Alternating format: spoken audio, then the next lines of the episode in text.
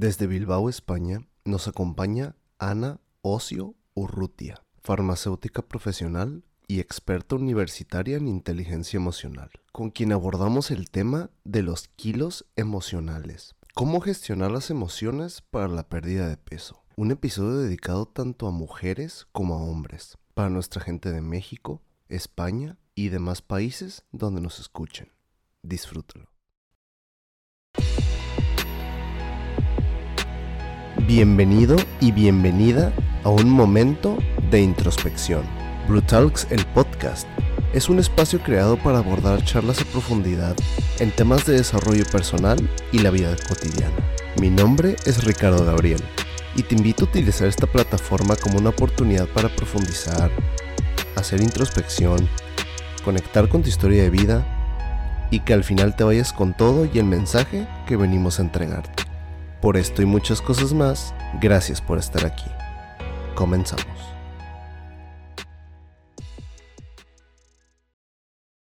Hola, hola, buenos días, buenas tardes, buenas noches, ¿cómo estás? Bienvenido, bienvenida al capítulo de esta semana. Esta semana es muy especial porque tenemos a una invitada que está literal del otro lado del mundo. Desde Bilbao, España, nos acompaña una personita que hasta hace poco tiempo la descubrí en las redes sociales, nos descubrimos en las redes sociales, vaya.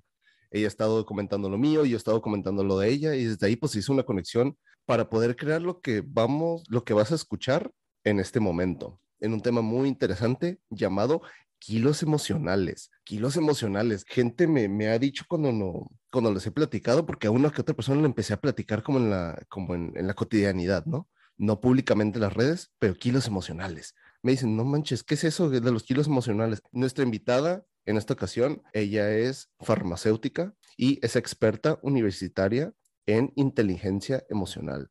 Y el tema de esta semana es cómo gestionar las emociones para la pérdida de peso. Y pues para eso te introduzco a Ana Ocio Urrutia. Ana, ¿cómo estás? Bienvenida. Buenos días desde Tijuana y buenas noches hasta España. ¿Cómo estás?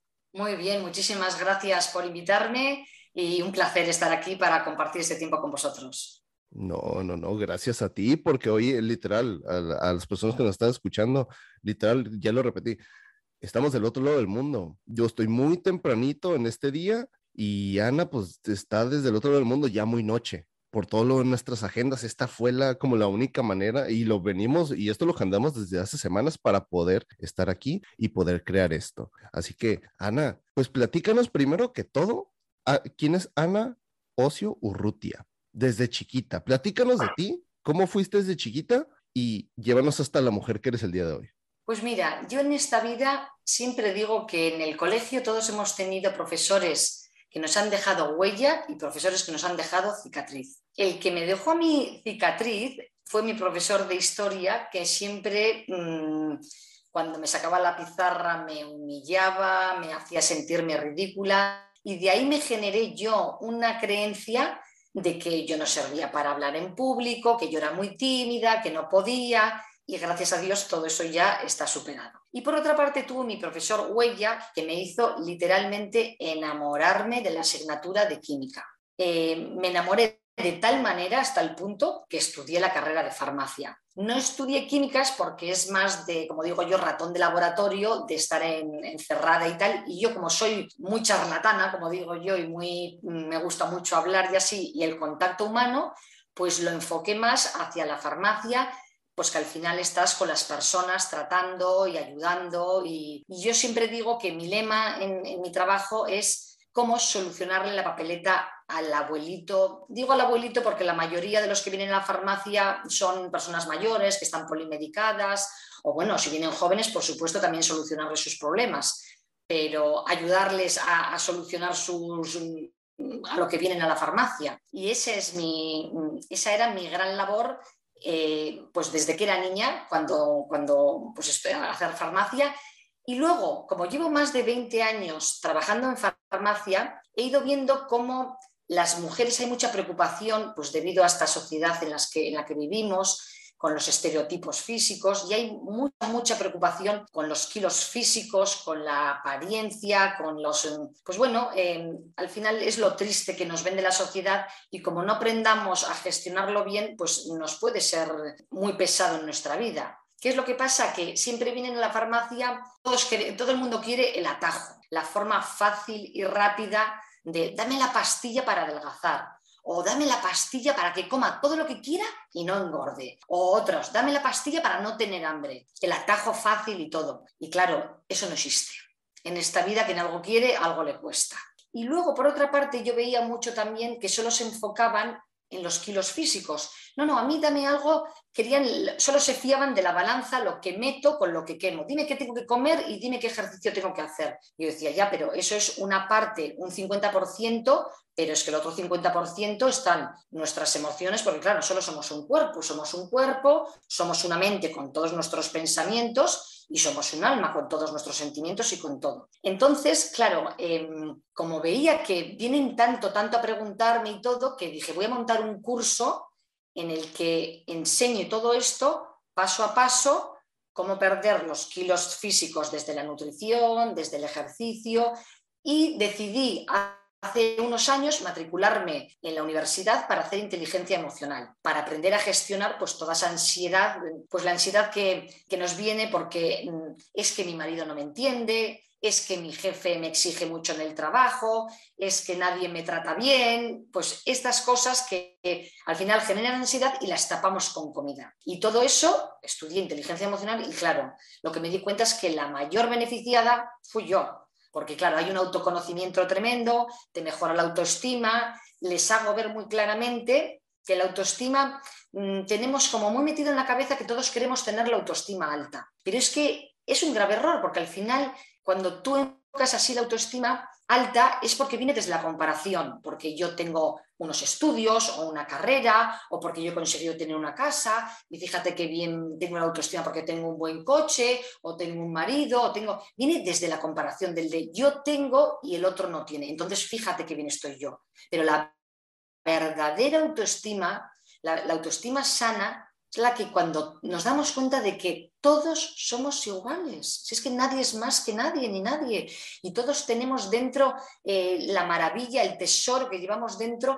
y ahí lo que tenemos que hacer es sacarlo para hacernos dueños de nuestra vida. Somos, he aprendido en inteligencia emocional, bueno, que, que somos dueños de cómo sentirnos. Es maravilloso cómo gestionando las emociones nosotros elegimos, nosotros elegimos si ponernos en el estado de víctima, en el que pobrecito de mí, qué pena, qué esto, o decir, bueno, pues mira, hay una frase que a mí me encanta, que siempre digo, el dolor es inevitable, pero el sufrimiento es opcional. A todos nos llegan cosas dolorosas. Te puedes, eh, se un familiar eh, allegado, mm, pasas por un divorcio, te quedas sin trabajo, te viene una enfermedad muy gorda que es un cáncer, Cosas dolorosas en la vida, o le pasan cosas a tus hijos, cosas dolorosas nos pasan a todos. Aquí nadie se va a dar rositas, como digo yo. Claro, pero tú eliges si, regocijarte en esa pena y en esa tristeza y ponerte en estado de víctima, qué pena, pobre de mí, qué mal, o decir, no señores, con lo que tengo en la vida voy a tirar para adelante y voy a quedarme con lo bueno. Y luego, mira, yo en, en mi curso a las alumnas lo primero que les hago es hacer una lista de agradecimientos porque el agradecimiento es que es mágico. Y tanto, está tanto, a ver, yo soy muy espiritual y de hecho a mí me cambió la vida, yo siempre digo que en el confinamiento eh, me llegó, pues porque las cosas no pasan por casualidad, un curso de Escuela Magia del Amor de Gerardo Smedlin, que se lo recomiendo absolutamente a todo el mundo. Eh, este hombre era colombiano y, y él, o sea, te cambia la vida porque cuando tú empiezas a trabajar toda esta espiritualidad, es que te empiezan a llegar las cosas buenas a tu vida. Y por una parte es como espiritual el agradecimiento, pero por otra parte está demostrado, se ha demostrado en la Universidad de Medicina de Harvard, que cuando tú pones el foco en algo en tu vida, eso a nivel del cerebro se llama el SAR, que es el sistema de activación reticular, se expande. Es decir, si yo pongo el, el foco en el agradecimiento y doy gracias porque tengo trabajo, doy gracias porque tengo una familia, doy gracias, agradezco todo, agradezco todas las cosas que mi cuerpo, la capacidad, la cantidad de cosas que hace el cuerpo por nosotros que no lo valoramos. Y les hago hacer una lista. ¿Qué es lo que pasa? Que eso se expande. Y cuanto más se expande a nivel del cerebro, es como que cuanto más agradeces, más cosas buenas llegan a tu vida para agradecer. Y es matemático, es que funciona, de verdad. Yo se lo recomiendo a todo el mundo. Hacer una lista de agradecimientos y todas las noches, antes de irte a la cama, escribir. Pero es que hay que escribirlo, porque todo lo que escribimos se empodera y, se, y coge más fuerza. Escribirlo y darte cuenta para hacerte más consciente de ello, cinco cosas buenas que te hayan pasado ese día. Pues fíjate, iba con prisa y el tráfico de repente, pum, pum, no hubo tráfico. O me pasó esto que en el, en el supermercado había mucha cola y me dejaron pasar. Yo qué sé, cosas que nos vayan pasando a cada uno, que nos parecen como tonterías, que vamos agradeciendo. Y de repente te vas dando cuenta que en tu vida te llegan más y más y más cosas para agradecer. Oye, Ana, y sí o que no, eh, a ti que nos estás escuchando, te comento, cuando me conecté con Ana hace algunos días para conocernos oficialmente, obviamente por videollamada, por el momento, y estar platicando, bueno, pues de qué podemos hablar. Y se me hizo muy curioso, yo ya venía viendo en sus redes la palabra kilos emocionales y ahí fui viendo que ella era gestora de emociones en la pérdida de peso. Y luego ya hablando con ella, sacamos este tema y me dijo, es que aquí en España pasa esto con las mujeres al momento de querer perder peso. No sé si en México sea también como un, bueno, aquí le llamamos issue, pero allá, si lo puedo traducir como, no tanto un problema como un asunto presente en las personas al querer perder peso. Le dije, sí, claro que sí, creo que, y por lo que me doy cuenta, creo que no, pues en todas partes del mundo. Las personas quieren perder peso y a veces están todas estresadas, deprimidas, etcétera, etcétera, y piensan que no tiene nada que ver, piensan como, como, dijiste, como dijimos hace rato, ¿no? Piensan que el cuerpo es una cosa y las emociones están completamente por un lado al momento de querer perder peso. Y yo me quedé, no, manches, es que sí, o sea, es que es un tema tanto como allá como acá y en todas partes del mundo. Y por eso dijimos, no, pues hay que hablar de eso. Ana, por ejemplo, ¿cuáles crees que son los mayores errores del ser humano al pensar o por qué crees que la gente lo separa? El tema de perder peso con las emociones. Porque yo pienso que estamos muy desconectados, o sea, sí. al final nuestro cuerpo es que a mí me gusta llamarle el templo divino, o sea, es que es donde está nuestro alma. Y yo suelo decir de broma, pero que, que somos química y bichos, porque al final todas las emociones, eh, todas las cosas que nos pasan, la química que genera en nuestro cuerpo altera pues, todos nuestros neurotransmisores, que todos habremos oído, por ejemplo, hablar de la serotonina, que es la hormona de la felicidad, eh, la dopamina, que es la hormona de la motivación, del placer, y está todo conectado. Y luego los bichos que están en el intestino, que luego hablaremos de ello porque me parece súper interesante esta pregunta, y está todo conectado, o sea, y es muy importante lo que decíamos antes para aprender a gestionar nuestras emociones, primero tenemos que identificarlas. Entonces, yo siempre a las alumnas lo que hago lo primero es enseñarles a hacer un diario emocional. ¿Y cómo se hace un diario emocional? Mira, hay una formulita que yo digo que es mágica, que todo el mundo se la apunte y que se la ponga, vamos, en la nevera, delante del espejo, donde quiera, que es una forma de hacernos a nosotros mismos dueños de cómo sentirnos.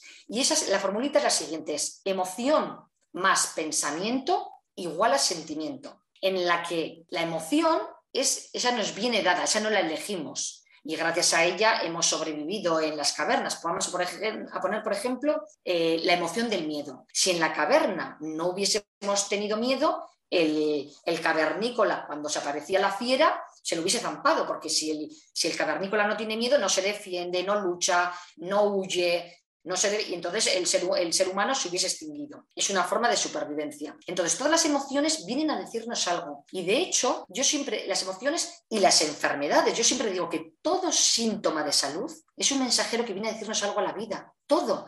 Y, y al final las emociones, cuando no las gestionamos, se nos quedan atrapadas en el cuerpo y se somatizan en forma de enfermedad. ¿Por qué será que me está saliendo bien la piel que me empieza a picar? ¿Por qué se me cae el pelo? ¿Por qué me sale esta rinitis? ¿Por qué tengo este estreñimiento? ¿Por qué tantas patologías que hay? Que es todo de emociones no gestionadas que se han quedado ahí atrapadas y entonces es como un granito de arena que se pone encima de otro y al final es una montaña y sale de alguna manera, se somatiza en el cuerpo de alguna manera. Entonces, ¿cómo podemos aprender a gestionar esas emociones? Mira, cogiendo la formulita de emoción más pensamiento igual a sentimiento, la emoción hay muchísimas emociones, pero hay seis que son básicas y podemos acordarnos de ellas poniendo la palabra amistad. Por ejemplo, es la alegría, el miedo, la I sería de ira, pero vamos a ponerlo que es la E de enfado. Eh, la S de sorpresa, la T de tristeza y la A de asco. Esas son las seis emociones básicas en las que te llegan Y si tú no las gestionas, vamos a imaginarnos que, em, que tú tienes una emoción. Vamos a poner, por ejemplo, la tristeza. Eh, y, se va haciendo un volcán, porque ¿cómo la gestionamos? Con pensamientos porque qué pena, porque yo qué mala suerte, porque a mí me ha pasado esto, porque entonces es todo como negativo. Lo que decíamos antes del estado de víctima en el que nos, nos ponemos víctimas y como dando pena y pobre de mí. No, vamos a ponernos, mi frase es siempre para gestionar las emociones, ponte en el mejor de los casos, porque si no sabemos lo que va a pasar en el futuro, nadie somos dueños del futuro. Entonces, vamos a ponernos en el mejor de los casos. Entonces, si tú yo tengo tristeza y yo me pongo, ay, qué mal, ay, qué mal, cada vez más tristeza, cada vez más tristeza, y se hace un volcán o una presión, llámalo como quieras, cuando estalla aquello, estalla en una eh, carga emocional. ¿Y cuál es la carga emocional de la tristeza? La depresión. Entonces, vamos a intentar gestionar esa tristeza para no llegar al síntoma de salud que es la depresión. Y entonces vamos a decir, bueno, pues vale, me ha pasado esto, que es muy triste en mi vida, pues cualquier suceso triste que nos haya pasado. Pero tengo todo esto, por ejemplo, o, mm, a mí muchas veces me vienen en la farmacia, pues que se le ha muerto, pues vamos a poner un familiar. Ay, es que se me muerto un familiar y, es que estoy fatal y estoy hecho. Por supuesto que tú tienes que sentir esa pena y esa tristeza. Te tiene que acompañar durante un tiempo, pero es que somos humanos. ¿Cómo no, te eh, ¿Cómo no vas a estar triste? Es normal estar triste. Contra eso no podemos luchar para nada.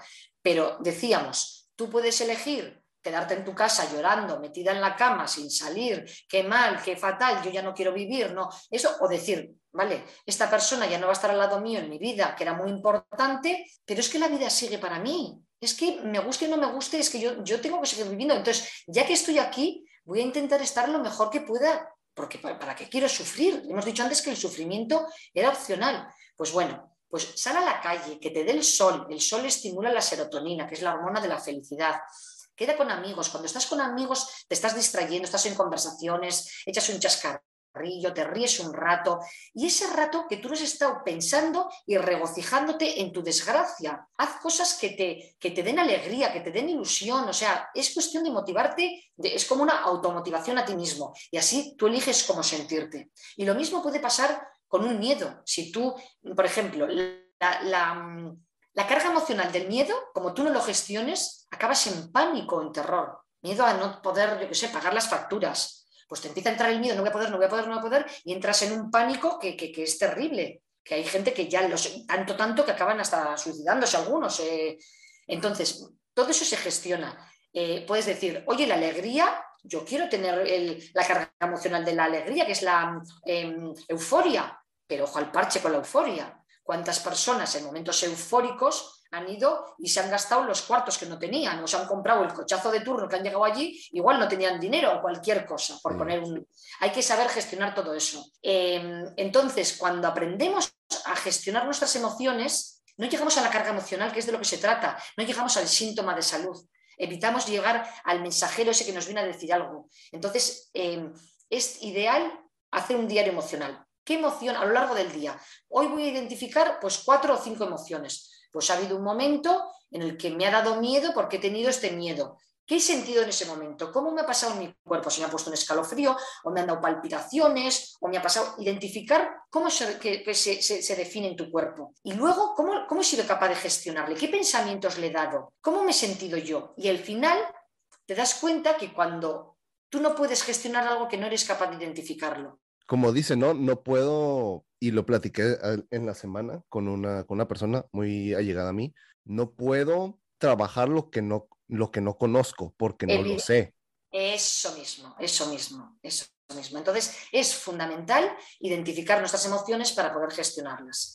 Pero estás hablando de que, por ejemplo, un diario emocional que se me hizo muy padre, ¿eh? me encanta la idea. A mí que me encanta escribir, que me encanta andar cargando una libretita. Eh, por lo que dijiste ahorita, se trata de, por ejemplo, me levanto el día de hoy a identificar las seis emociones. O sea, y cada cada día puede ser emociones distintas, ¿no? No, perdona Ricardo, tenemos emociones a lo largo del día 101 mil, o sea, continuamente. Esas son las básicas, ¿vale? lo que pasa es que, bueno, para hacer el diario, porque tampoco vas a estar todo el día ahí, pero identificar las que son más llamativas, porque son distintas, ¿vale? eh, a lo largo del día. Porque, por ejemplo, un día estoy yo trabajando en la farmacia y me viene un cliente y me dice que se acaba de morir mi marido de un infarto. Entonces a mí me da eso una sorpresa, es la emoción de la sorpresa, en el principio, ¿cómo se refleja en mi cuerpo? Se me ponen los pelos de punta, me da como una, pues eso, pues también una tristeza, hay, hay, mezcla de emociones y luego, bueno, pues, pues intento calmarle a la señora, eh, animarla, tal, y bueno, pues al final es ir gestionando, ir identificando esas emociones, pues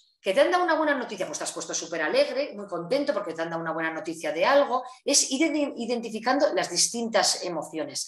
Y por ejemplo, mira, en mi último curso de las emociones, que yo les pongo a todas las alumnas a hacer, una de ellas me dijo, ¿sabes qué me he dado cuenta, Ana, que no era consciente antes? De que todas las emociones que me salen son de enojo, enojo, enfado, me enfado, enfado, enojo, enojo. Dice, me cuenta que me paso un día enfadada. Me enfado con mi marido, me enfado con mi hija, me enfado con mi compañero del trabajo, me enfado con lo que me pasa por el tráfico porque llego tarde, me enfado. Dice, me paso el día enfadada. Dice, yo no quiero, yo no quiero tener esta, eh, esta sensación, porque más el enfado, ¿sabes lo que pasa? Que te lleva a la ira. La carga emocional del enfado es la ira, esa rabia, esas ganas de que, como dicen, que le agarraría el de enfrente por el cuello, la solapa y lo zarandearía. O sea, entonces, vamos a intentar mm, gestionar ese enfado para no llegar a esa rabia. Para, mira, por ejemplo, hay eh, un ejemplo que dices, em, una amiga que tengo yo que siempre llega tarde, es muy puntual, y, yo decía, pues bueno, mm, viene tarde, la llamo al móvil, no contesta el móvil, la mando un mensaje, no contesta el mensaje, tal.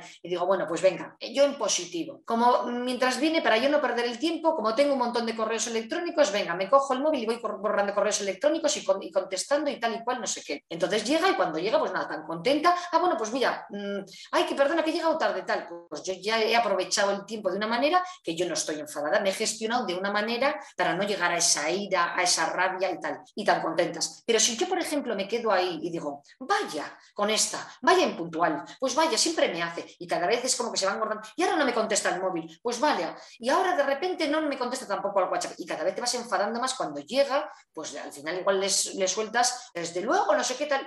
Entonces no merece la pena en la vida. Es aprender a gestionar nuestras emociones para no llegar a las cargas emocionales. Y Ana, me surgió una pregunta. Fíjate, acá, bueno, al menos en México, o al menos donde yo me desenvuelvo, hemos tenido estas pláticas, eh, las personas y yo, referente a de que, y fue una duda, ¿no? Más que todo no fue como una afirmación, no es como que lo sabemos, pero si no lo preguntamos. La pregunta fue, por ejemplo, si ves una persona, en este caso hablemos de una mujer, vamos a hablar del femenino, pues aquí estamos hablando más que del femenino, porque sí, tanto en México como que ya como lo hemos platicado, ¿no? Este, fuera de, del micrófono, en España también sucede, o sea, eso el de la pérdida del peso, de que estoy gorda, que estoy así, que pudiera estar, no, no, no logro bajar de peso, eso es más tema de la mujer. Del hombre sí se presenta, pero no es muy común. Por ejemplo, si se te acerca, y tal vez es una pregunta en ignorancia, ¿no? Pero eh, precisamente aquí estamos, ¿no? Como para resolver esas dudas. Una, tú, si llega una, una mujer con un poquito de sobrepeso a decirte, Ana, quiero bajar de peso, pero no, no, no, lo, no lo estoy logrando. Tú puedes identificar tanto, no sé si decir hablando con ella o viendo a simple vista, que su, digamos, su peso como excesivo es debido a una mala alimentación o es más emocional. Puede ser mala alimentación a raíz de, que está siendo negativa, es, siempre está estresada, etcétera, etcétera. Pero tú podrías identificar si es más como el tema de las emociones o es más el tema de una mala alimentación.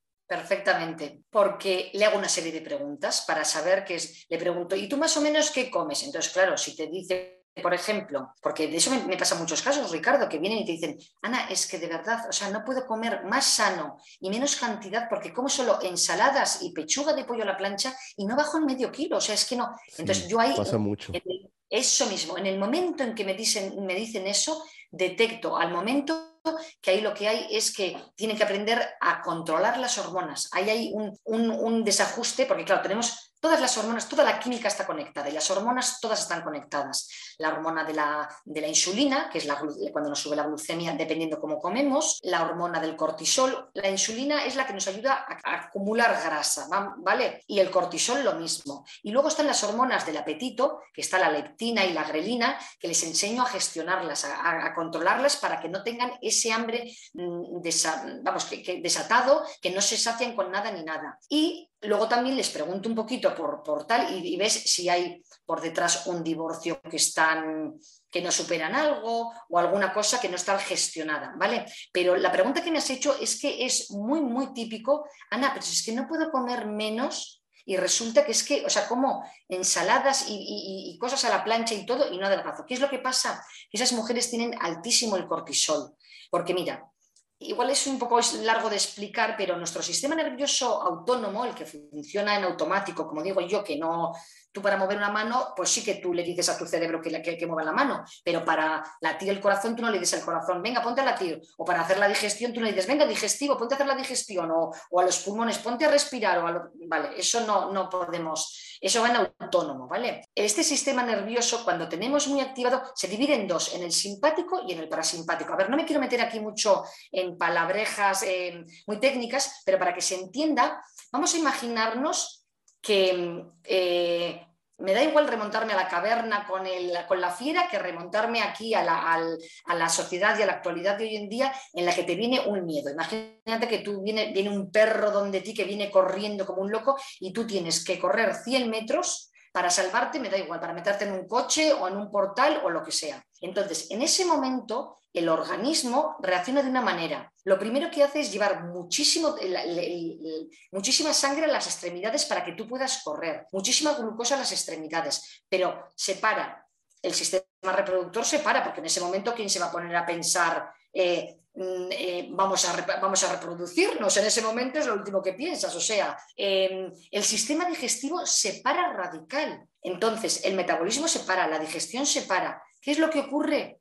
Que los miedos pueden ser reales o pueden ser imaginarios. Entonces, el perro puede existir y es real, pero cuando tú llegas al coche y te has metido dentro y ya el perro no te va a morder, tu pálpito del corazón se, mm, ralentiza, ya no necesitas tanta sangre en las piernas, tu, tu respiración se va, se va bajando la frecuencia y, se va retomando tu digestión, tu metabolismo y todo. Pero eso es un miedo real. Pero ¿cuántos miedos irreales tenemos en la vida, sobre todo las mujeres? Me subo en una báscula y no me gusta el numerito que pone. Yo siempre les digo, tirar la báscula a la basura. Nuestra felicidad no puede depender de un numerito de la báscula. Es que, es que hace falta, vamos a dejar de, pensar que el numerito de la báscula nos va a dar la felicidad, porque ¿cuántas mujeres piensan, no, yo cuando esté delgada mm, eh, seré feliz? Y luego se quedan delgadas. Acá en México muchas. Sí, pero luego se quedan delgadas y dicen, no, es que ahora lo que me pasa, ya estoy delgada, ya los kilos ya no me molestan, pero es que ahora lo que no me gusta es mi marido. Me he dado cuenta que no, que mi marido no me llena y, esto no. Y luego te das cuenta, se divorcia y luego se da cuenta que es que no, que con, la jefa o el jefe que le exige mucho y qué tal. Y vamos siempre como buscando la felicidad. No, nunca, nunca hay satisfacción al final. Claro, porque vas, mira, ese, es el eterno insatisfecho que llamo yo. Cuando estás en el colegio mm, piensas, cuando termine el colegio seré feliz. Y termina el colegio y no pasa nada, no pasa nada. Si estudias en la universidad dices, no, no, cuando termine la universidad seré feliz. Luego dices, no, no, cuando tenga un marido seré feliz. Y luego dices, no, no, cuando tenga hijos seré feliz. Y cuando ya tienes todo, los estudios, el marido, los hijos, el no sé qué, y sigues como buscando la felicidad. No, cuando pierda los kilos seré feliz. Cuando, señores, nos pasamos la vida buscando la felicidad en lo de fuera y en cosas del futuro. Es dentro donde tenemos que buscar, es que es dentro, o sea, y, aquí mismo y ahora mismo, o sea, fíjate, de, los 90.000 pensamientos que tenemos a lo largo del día, eh, el 80% son negativos. Y de los pensamientos que tenemos, no se cumplen, o sea, que pienso que me voy a quedar sin trabajo. No se cumplen, ni, ni, ni, el 90% de ellos se cumplen. Me pasó con una clienta en el confinamiento que vino y me dijo, Ana, tengo una ansiedad terrible. Dice, he cogido 5 kilos y no hago más que comer. Y le dije yo, ¿qué te preocupa? Me dijo, ¿hoy? ¿Cómo sabes que me preocupa algo?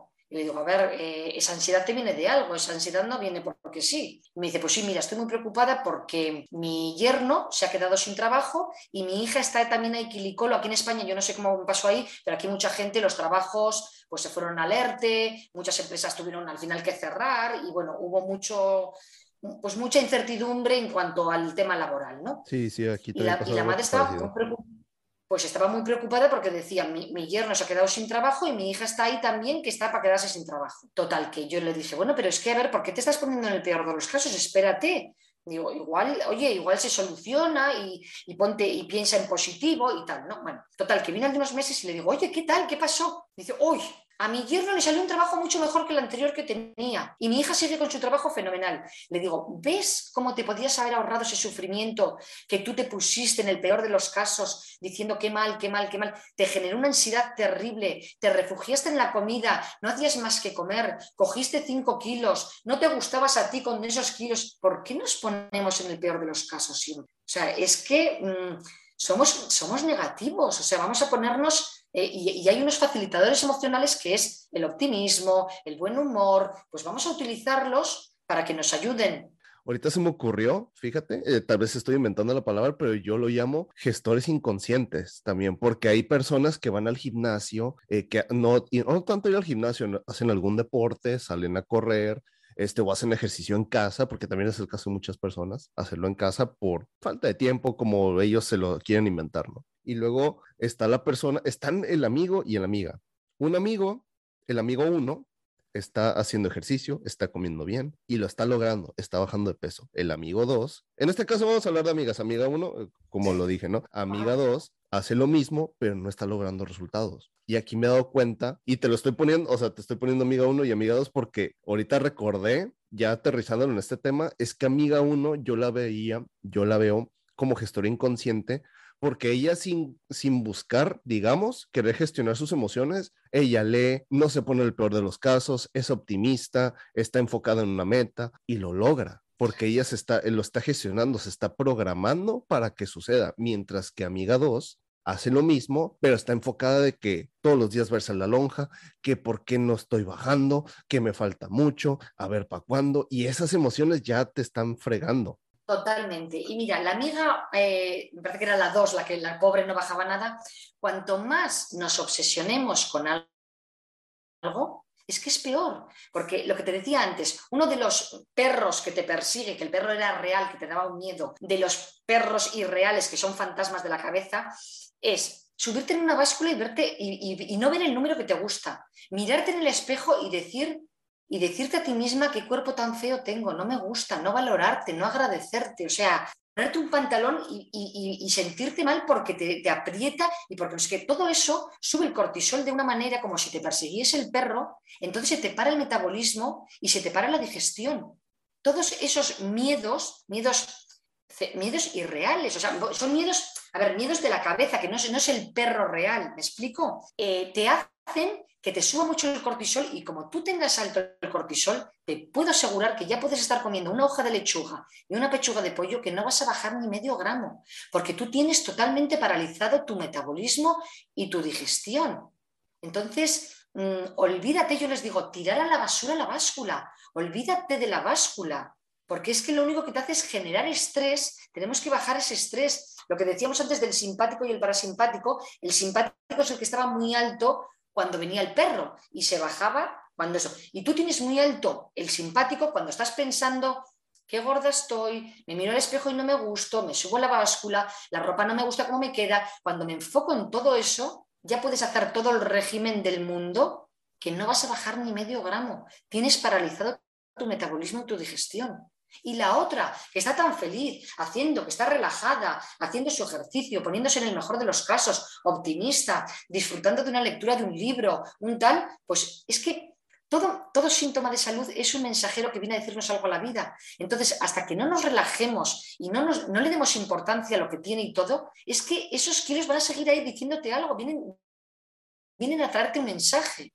Y luego, claro, está toda la parte espiritual, que esa ya es, vamos, como digo yo, la bomba hasta que no.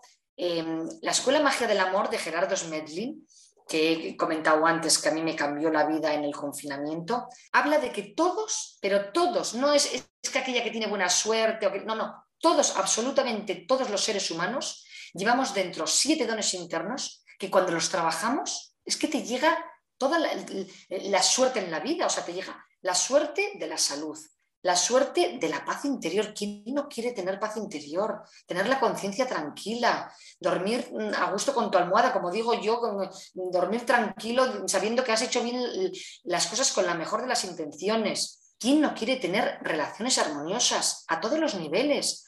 con tus familiares, con tus compañeros de trabajo, con tus vecinos, con tus amigos, con todo el mundo. No hay cosa que más energía nos pueda quitar en esta vida que una discusión con alguien. Yo creo que nos ha pasado a todos.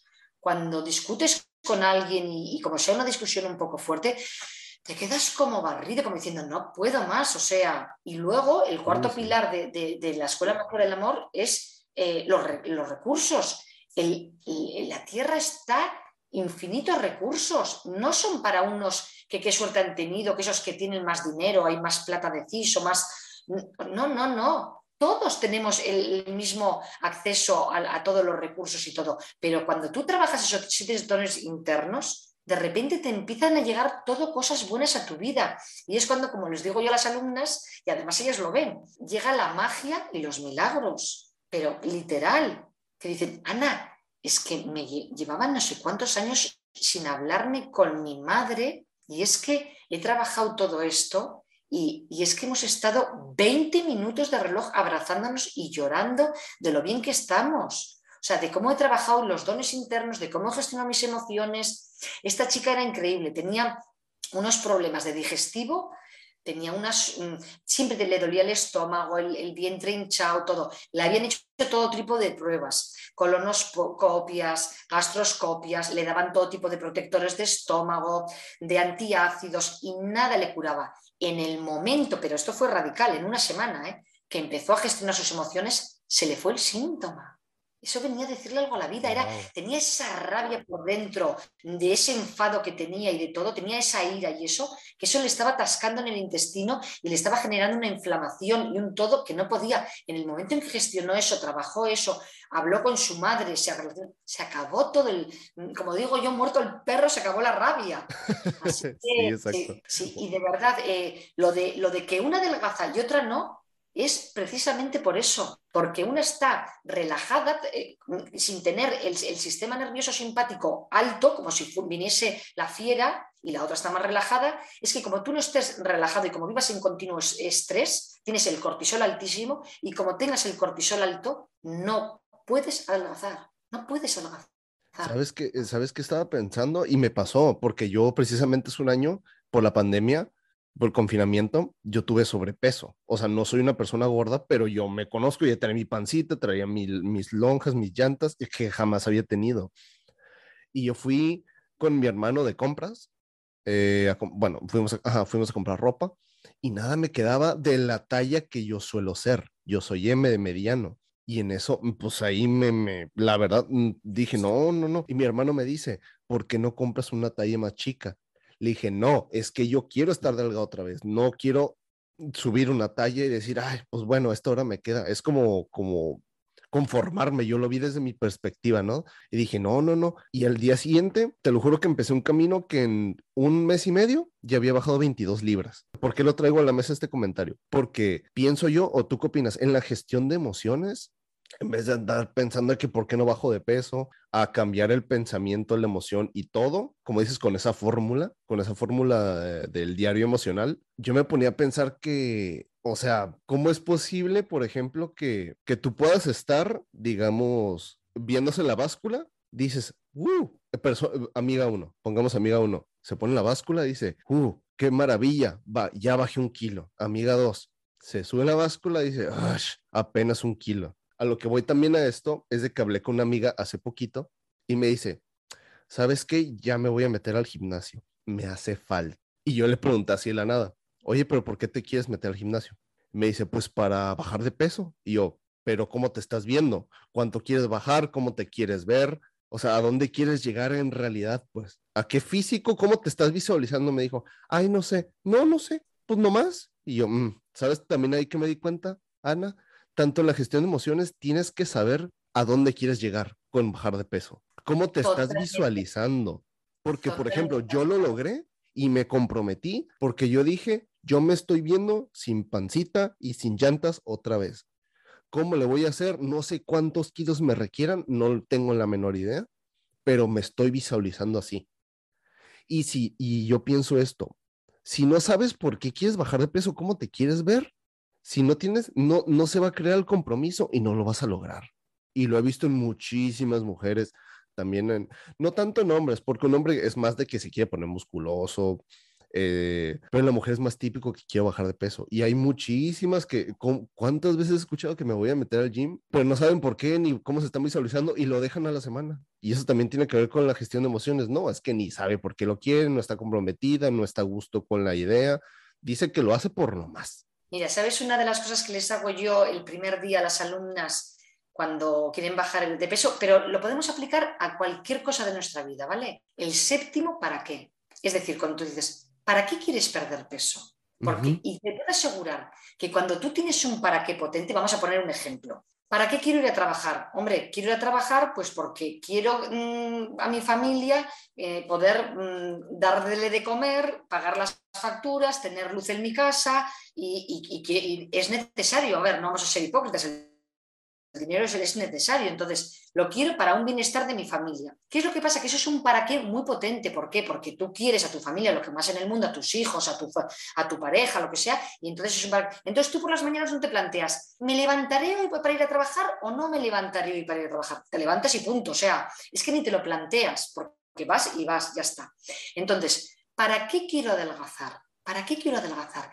Si se nos queda en un para qué pobre, como decíamos al principio de la charla, en el que es solo de, la cara, de cara a la sociedad, pues para que me quede ropa, bonita la ropa, o para que me quede, o para quedar muy bien con mis amigas, que bien que estoy delgada, que ya está delgada, yo también quiero estar delgada. Como sea un para qué poco potente, es que a la primera de cambio que tengas que digas, voy a salir a correr todos los días para quemar calorías. Pues es que como estoy lloviendo, tú para qué vaya a la porra, porque dices, a mis amigas que les den morcillas, que yo te estoy muy calentita en mi cama y yo no me levanto. Pero si tú tienes un para qué potente porque dices, a ver, yo no quiero que me sobren kilos porque quiero hacer, mm, para realizar mis sueños necesito tener menos, kilos porque quiero tener más energía, quiero estar más saludable, no me quiero enfermar, para poder dar lo mejor de mí a mi familia desde una buena salud, desde una energía, desde un talento. Entonces, cuando tienes un para qué potente, te puedo asegurar que te ayuda muchísimo más. Es una forma de motivarte, ¿vale? Es como esa palanca interna que lleva el ser humano y que la sacas ahí cuando realmente es algo importante. Esa, es la, verdadera motivación. Eso por una parte. Y luego, claro, quien algo quiere, algo le cuesta. Como ya nos lo decía Einstein, hacer una y otra vez lo mismo nos va a dar resultados distintos. Entonces yo, claro, por una parte está la parte emocional, la parte de gestionar el estrés, gestionar el cortisol y luego les enseño a gestionar la insulina, que es otra de las hormonas que nos, que nos hace acumular grasa y que como se nos, mm, se nos mm, desequilibre un poquito, lo que nos hace es generar una diabetes, que es otra enfermedad en el cuerpo, ¿vale? El famoso que tiene azúcar, que tiene diabetes. Eh, entonces les enseño a comer y les enseño, les doy un recetario de recetas que hecho yo de pues, 50 o 60 recetas que son un poquito para asesorarles pues, por dónde van los tiros, pero luego les enseño con la comida que tengas tú en tu nevera, porque no es cuestión de que ahora, ay, que esto en mi país no hay, que una lista de comida, no, con lo que tú tengas y, y enseñarles a montar un desayuno, una comida y una cena. ¿Para qué? Para que no tengan nunca carencias. Es decir, que, que, imagínate, ojalá que mi cuerpo, por ejemplo, imagínate que yo no tengo una alimentación equilibrada y vamos a poner que me falta vitamina C. Ojalá mi cuerpo me dijese, Ana, cómete una naranja, o un kiwi, o una mandarina, o algo que tenga vitamina C. No. ¿Cómo me lo pide mi cuerpo? En forma de apetito. Y es lo que nos pasa muchas veces, que cuando no estamos bien alimentados, dices, pero ¿cómo puede ser si comí hace un rato y tengo otra vez Bueno, luego también aquí hay otra parte del, del hambre fisiológico y el hambre emocional. Pero hablando del hambre fisiológico, es importantísimo aprender a comer bien y a montarse cada una de las comidas para que no tener carencias y que tú comas y que no tengas que hacer entre la comida, entre el desayuno y la comida, no hace falta tomar eh, eh, media mañana, merienda, yo no sé cómo lo llamáis allí, aquí es como una merienda de media tarde o de media mañana. se llama. Un snack, vale. Mira, todo esto viene de los intereses de la industria alimenticia. Hay que sacar toda la comida que hay en los supermercados, hay que venderla, porque son intereses comerciales. Y entonces te dicen, no, no, no, hay que comer cinco veces al día, que si no te para el metabolismo, que si no tienes hambre, que si... Nada, mentira, o sea, para nada, no es necesario. Si tú haces un buen desayuno, tú no tienes ninguna necesidad de ningún tipo, un desayuno equilibrado. Siempre que yo hablo de, de, desayuno, comida, cena, que sea equilibrado, que ahora te voy a explicar un poquito en qué consiste. Tú no tienes necesidad de hacer ni media mañana ni nada. Mira, en los años 70 nos vendieron, mm, claro, en Estados Unidos y en muchas partes del mundo había campos y campos y campos de cereal. Venga maíz, venga trigo, venga todo. Y todo eso había que sacarlo. Y nos hicieron una pirámide nutricional en la que la base era el hidrato de carbono. Y entonces era el pecado, era la grasa. La grasa es el veneno, la grasa es lo que te engorda, la grasa es lo que te quita la salud, la grasa todo mentira, todo intereses comerciales. El hidrato, ¿Se ha visto? Si eso hubiese sido verdad, si realmente esa pirámide nutricional hubiese funcionado, eh, ahora estaríamos todos súper saludables. Pero en los últimos 50 años está la mayor tasa de obesidad y de diabetes en el mundo entero. Eh, en América Latina, en América del Norte, en Europa, en el mundo entero. Hombre, en, países subdesarrollados en que los pobres no tienen ni para comer, no, porque por desgracia no tienen para comer nada. Pero me refiero en países donde hay comida, la base es el hidrato de carbono, que es el cereal, el maíz, el trigo, el arroz, el tal, y es lo que ha generado eh, yo les explico con una gráfica, bueno, pues los picos de insulina cómo suben y cómo eso hace que acumules grasa. Y te ponían la grasa como veneno. Y la grasa es súper sana. Si mira, si todas las células de nuestro cuerpo, absolutamente todas las células de nuestro cuerpo, están recubiertas de fosfolípidos, los lípidos son grasas. Las grasas son necesarias. Lo que pasa es que nos han vendido la moto de no, que esto tiene colesterol, que todo esto tal. Y es un engaño. Hay grasas muy saludables que te sacian un montón, te quitan el apetito, te alimentan el cerebro, las, todas las células y tienen un montón de nutrientes. Pues los frutos secos, ojo al parche con los frutos secos, en poca cantidad porque son muy calóricos, pero son grasas muy saludables. Las nueces, los, las almendras, em, las avellanas, pues todas estas, ¿no? El aguacate, el aceite de oliva virgen extra, el aceite de coco. Todas estas grasas saludables te quitan mucho el apetito y baja el hidrato de carbono. Entonces les enseño a hacer un equilibrio entre macronutrientes, que los macronutrientes se dividen en tres. Son las proteínas, que todos conocemos que es la carne, el pescado, los huevos, los lácteos. Luego están los em, hidratos de carbono, que hay hidratos de carbono que son sanos. Todas las legumbres son sanas todas las verduras, los tomates, los pimientos, las berenjenas, mm, allí no sé si le llamáis calabacines o calabacita, mm, puerros, cebollas, ajos, todo eso es súper saludable, son hidratos de carbono saludables. Las legumbres, garbanzos, lentejas, alubias, creo que te llamas habichuelas, también súper saludable porque tiene también bastante proteína y las grasas saludables. Entonces, cuando montas un desayuno, una comida y una cena que tenga un equilibrio, entonces es que no tienes esas carencias que decíamos antes, te falta vitamina C. Eso por una parte, los macronutrientes. Y luego los micronutrientes están todas las vitaminas, todos los minerales y los antioxidantes. Y entonces, esto yo siempre les digo a las alumnas, hay que comer en colorines. ¿Qué significa eso? Comer en colorines. Que cada, sí, que cada colorín te aporta un nutriente distinto. Pues la naranja, un betacaroteno. El, las, por ejemplo, las naranjas que tienen vitamina C. Las espinacas que son verdes te aportan magnesio. Em, otro tipo de comidas te aportan antioxidantes. Pues hay frutas, por ejemplo, las granadas, que son antioxidantes y evitan los radicales libres que no hablamos de radicales libres de arrugas, que parece que es algo también superficial, sino a nivel interno, que te cuida tus órganos de los riñones, de los pulmones, de, todo. ¿Vale? Entonces, les enseño a comer bien, a comer saludable. Entonces, cuando tú tienes eh, la gráfica, o sea, en la gráfica, cuando tú tienes controlada la insulina, cuando no tienes esos picos de insulina, no te entra un hambre atroz a media mañana ni a media tarde, tú no necesitas comer absolutamente nada. Eso es un engaño del supermercado que tiene que venderte la barrita de cereales o la barrita de no sé qué o cualquier cosa, ¿vale? Una pregunta, me surgió una duda con lo que estás diciendo, con lo que le dices a las alumnas y con todo lo de las grasas buenas, eh, bueno, la grasa que es buena. Eh, ¿Tú crees en las dietas o en el balance de la comida? Yo, lo que te he dicho, yo a las alumnas les digo, lo primero, tirar la báscula de pesaros y tirar la báscula de pesar alimentos ni contar calorías. ¿Por qué? Porque eso te genera un estrés que ya tenemos ahí. ¿Te acuerdas tú del perro que te perseguía? Pues ese estrés te está quitando, el, te está disminuyendo el metabolismo y te está disminuyendo la digestión. Luego, como tú estés estresada, hoy que voy a pesar esto, hoy que voy a contar esta caloría, hoy que aquí me he pasado un poco, te genera un estrés que por mucha dieta que estés haciendo, no vas a tener resultados. Tiene, mira, ¿sabes el, problema de las dietas que no funcionan? Porque todas tienen un efecto rebote. Hay, hay hecho un estudio em, que como tú no hagas una transformación interna, la dieta en el 95% de los casos se recupera el peso.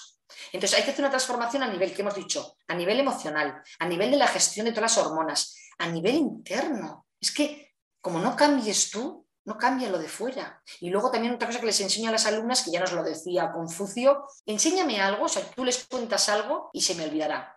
O sea, cuéntame algo que es información, cuéntame algo y se me olvidará. Pero enséñame cómo hacer algo y me acordaré de por vida. Entonces yo les hago que todo tienen que aplicarlo en sus propias carnes. El diario emocional, el que se hagan ellas en la casa, se hacen sus panes, que no se lo hacen con harina, con harina ni de trigo, ni de maíz, ni de nada. Se lo hacen con lino, con chía, con, semillas, con cosas que es súper saludable. Y es que no les genera ningún pico de insulina y entonces no engordan. Claro, todo es, y, pasan menos hambre, porque luego hay otra parte para gestionar las, hormonas del apetito y de la saciedad, que es la, la, grelina y la leptina. Y eso también les enseño a hacerlo con alimentación consciente. A ver, me encantaría contar aquí todo el curso para que todas pudiesen aprender de ello, pero claro, es que es muy difícil en una hora explicar lo que, lo que, lo que aprendemos en, en, dos en dos meses, ¿vale? Pero mm, realmente las dietas no funcionan porque tienen efecto rebote, porque te ponen muy estricto, muy estricto, te genera mucho cortisol, lo primero que pierdes es mucho líquido y mucho músculo, y como tú pierdas músculo, el músculo es lo que más em, calorías consume, por decirlo de una manera. Entonces, si tú te estás cargando el músculo, estás disminuyendo tu metabolismo. El metabolismo es lo que quemamos sin hacer nada de ejercicio, solamente por el hecho de vivir, es decir, por respirar, porque palpite el corazón, por, vivir 24 horas, sin haber movido un dedo, ¿vale? Ese es el metabolismo, lo que tú quemas eh, en, en reposo absoluto. Entonces, en reposo absoluto, si tú tienes menos músculo, vas a quemar menos calorías a lo largo del día. Entonces, las dietas por eso no funcionan, porque pierdes mucha agua, pierdes mucho músculo son imposibles de mantener en el tiempo porque al principio puedes tener como un poco de fuerza de voluntad y tal, pero a ver quién se mantiene por vida a dieta. ¿Qué es lo que pasa? Que en el momento en que tú sueltas esa dieta, esa restricción y metes, empiezas a comer normal. Ya no digo, como digo yo, que te tires al barro y te tires a comer todo pasteles o dulces o, o pizzas o no sé qué. No, no, no, no, no. Simplemente con que comas normal es que vas a engordar. ¿Por qué? Porque tu metabolismo se ha ralentizado, le estás metiendo más calorías de las que metías antes de hacer la dieta y o sí o sí vas a engordar. Y encima vas a tener más volumen, porque un kilo de grasa frente a un kilo de músculo, la grasa abulta muchísimo más, porque el, kilo, el músculo pesa mucho. Entonces la grasa va a abultar mucho más. Y entonces dices, no me puedo creer, si antes pesaba también 55 y me, y me valía este pantalón y ahora peso lo mismo y ya no me vale este pantalón. ¿Por qué? Porque tienes menos músculo y más grasa. La grasa bulto más y el músculo menos. Entonces, todo esto hay que trabajarlo muy paso a paso y, y bueno, y las dietas está comprobadísimo que no funcionan. Y tiene que haber una transformación interna, de verdad. Como no haya un cambio, vuelves otra vez a las andadas. ¿Por qué? Porque el mensajero sigue ahí dices que podríamos comenzar a hacer esto con tu, el diario emocional que mencionas, ¿verdad? Yo si quieres, eh, Ricardo, te puedo pasar, yo no sé cómo lo puedes hacer llegar o así, eh, una plantilla de Excel en la que hay un diario emocional, ¿vale? Está vacío y entonces, ¿cómo rellenar? ¿Cómo, eh, lo primero de todo, cómo identificar la, emoción, que ya hemos dicho que poniendo la palabra amistad salían las seis emociones básicas. Identificarla. A ver, ¿qué, qué me ha pasado en mi cuerpo? Porque, claro, tienes que estar observándote. Esto es una observación y, ah, pues me ha dado, se me ha puesto el corazón a palpitar, o me ha dado un poco de ansiedad, he puesto a respirar más rápido, o, o se me ha puesto el pelo de punta, que se dice, se me ha erizado el pelo, o me ha dado un escalofrío, bueno, de, muchas maneras, o me ha dado un sofoco, bueno, pues identificar lo que pasa en tu cuerpo, ver cómo, cómo lo vas gestionando, qué pensamientos te han venido. Tú eliges también, elegir los pensamientos que le vas a dar a esa emoción y así luego elegir cómo sentir. Yo te paso la plantilla del Excel para que todo el que quiera que haga un diario emocional. Ana, pues muchísimas gracias. No, mira, esta es una sorpresa, ¿no? Para las personas que escuchen eso hasta el final. Las personas que deseen, más bien las mujeres, ¿lo ves más como para mujeres? o hombres. Eh, la verdad es que tengo todas alumnas mujeres porque lo que tú has dicho antes, que vosotros también vosotros tenéis una cosa a favor, ¿eh? que en el tema hormonal, claro, nosotras con, el, con los estrógenos y el periodo y todo, pues al final tenemos ahí unos desajustes y tal, y nos cuesta más perder peso. Vosotros, como digo yo, con que quitéis el pan, el hidrato de carbono y el alcohol, bueno, es que bajáis un peso echando pipas. En cambio, nosotros ahí luchando, porque pasa a veces que se ponen a la vez el marido y la mujer y el marido va muchísimo más rápido perdiendo peso. También porque los hombres tenéis más masa muscular. Y la masa muscular es la que, la que tiene más metabolismo basal y es la que hace quemar más calorías. Entonces, bueno, pero está abierto para hombres y para mujeres. Perfecto, pues a las personas que escuchen eso hasta el final, me mandan un mensajito, vayan a seguir a Ana, porque les digo, o sea, es el contenido que tiene, estos temas que toca, fue lo que me atraparon y decir, no manches, yo quiero, yo quiero platicar con ella, yo quiero tener el programa, yo quiero que estemos platicando de esto. Si estás interesada, interesado, mandemos un mensajito y yo te voy a pasar, pasar la plantilla. Y si tienes alguna duda, pues aquí está tu servidor o Ana, Ana, para que la vayan a seguir, vean cómo una persona como ella tan profesional, cómo se, se está trabajando también desde el otro lado del mundo. Ana, pues muchísimas gracias, en serio, muchísimas gracias por tu tiempo. Y aquí, mira, yo siempre digo que el eslogan o la finalidad de este podcast es uh, profundizar en el tema que venimos a abordar, hacer introspección, que las personas lo conecten con su historia de vida, en este caso los kilos emocionales, si estoy pasada de peso, tal vez no estoy pasada de peso, pero en mí está yo querer perder mis kilitos, ¿desde dónde lo estoy haciendo? O sea, lo estoy haciendo desde la frustración, desde que me urge, desde la ansiedad, o lo estás haciendo desde la motivación, desde el buen pensamiento de, de, decir voy a llegar a esto porque así lo quiero y así me lo merezco, pues es muy distinto, ¿no? Es eso, como dijimos, amiga 1 y amiga 2, porque amiga 1 lo está logrando y porque amiga 2 no lo está logrando. Y todo está en eso, en la gestión de emociones. Y pues podemos comenzar, podemos llevarlo a cabo de cierta manera con el diario emocional del cual nos está comentando Ana. Y yo siempre le, me encanta que, mis, que las personas que nos están escuchando se vayan con un mensaje final. Así que Ana, ¿cuál es tu mensaje final para las personas que nos están escuchando acá en México y allá en España? En este tema de los kilos emocionales? Pues mira, en cuanto a la gestión, mi frase mm, preferida es ponte en el mejor de los casos. Porque, ¿qué te puede pasar si es que en, eh, los pensamientos que ponemos, ya lo hemos dicho antes, es que no se cumplen el 90%? Entonces, ponte en el mejor de los casos y de verdad, y, y bueno, y los agradecimientos que son mágicos, que es uno de los siete dones internos que todos llevamos dentro de Escuela Magia del Amor qué bendición, qué bendición poder platicar con alguien del otro lado del mundo, conectar en estos temas tan cotidianos y pensamos que las personas, pues, ah, como digo, ¿no? Muchas personas, tanto mujeres como hombres, tanto aquí en México, y qué bonito saber que allá también pasa. No bonito de que, que, que, quieran perder kilos y no lo estén logrando, ¿no? Pero saber de que también se está llevando en todas partes del mundo como ese trabajo interno, ¿no? Para lograr las cosas y, como dices, ponernos en el mejor de los casos emocionalmente y mentalmente para que el resultado pues sea el favorable, sea el que estamos buscando, porque todos queremos la verdad, pues un buen físico. Nadie creo que nadie puede negar eso. Todo el mundo quiere sentirse a gusto con su cuerpo. Hay personas que lo logran y personas que no. Y pues aquí está uno de los motivos por los que yo te digo, tanto aquí lo he platicado en México con mis amigos, con conocidos y platicándolo contigo, pues ese es un tema, la emoción desde qué emoción lo estoy haciendo, cómo me estoy sintiendo cuando estoy queriendo hacer ejercicio, deporte, etcétera, etcétera, para bajar mis kilitos. ¿Por qué lo logro? Pues ya, aquí tenemos mucha información. ¿Por qué no lo logro? También tenemos mucha información.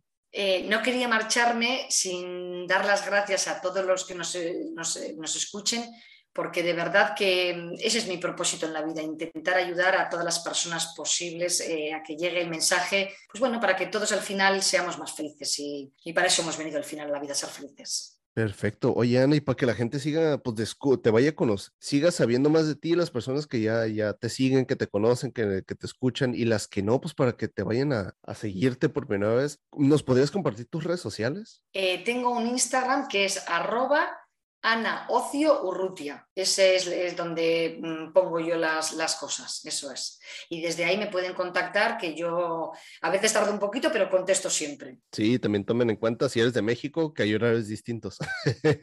Así que hay que hay que nada más ahí hacer la cuenta la diferencia, a ver si Ana está dormida o si está desde muy tempranito madrugando o qué onda, ¿no? Saludos del otro lado del mundo. Ahí está la información de Ana, ahí están sus redes sociales para que la vayan a seguir, para que aprendan más de esto en lo que ella se especializa, en la gestión de emociones para la pérdida de peso, lo del diario emocional. Si tienes alguna duda, ahí está Ana, aquí estoy yo, aquí yo voy a tener el formato, mándame un mensajito y te lo, con gusto te lo pasamos. Nos despedimos aquí de parte de tu host desde Tijuana, México, Ricardo Gabriel y Ana Ocio Urrutia desde Bilbao, España. Te deseamos que tengas un excelente día, tarde o noche y nos escuchamos la siguiente semana. Hasta luego. Hasta luego.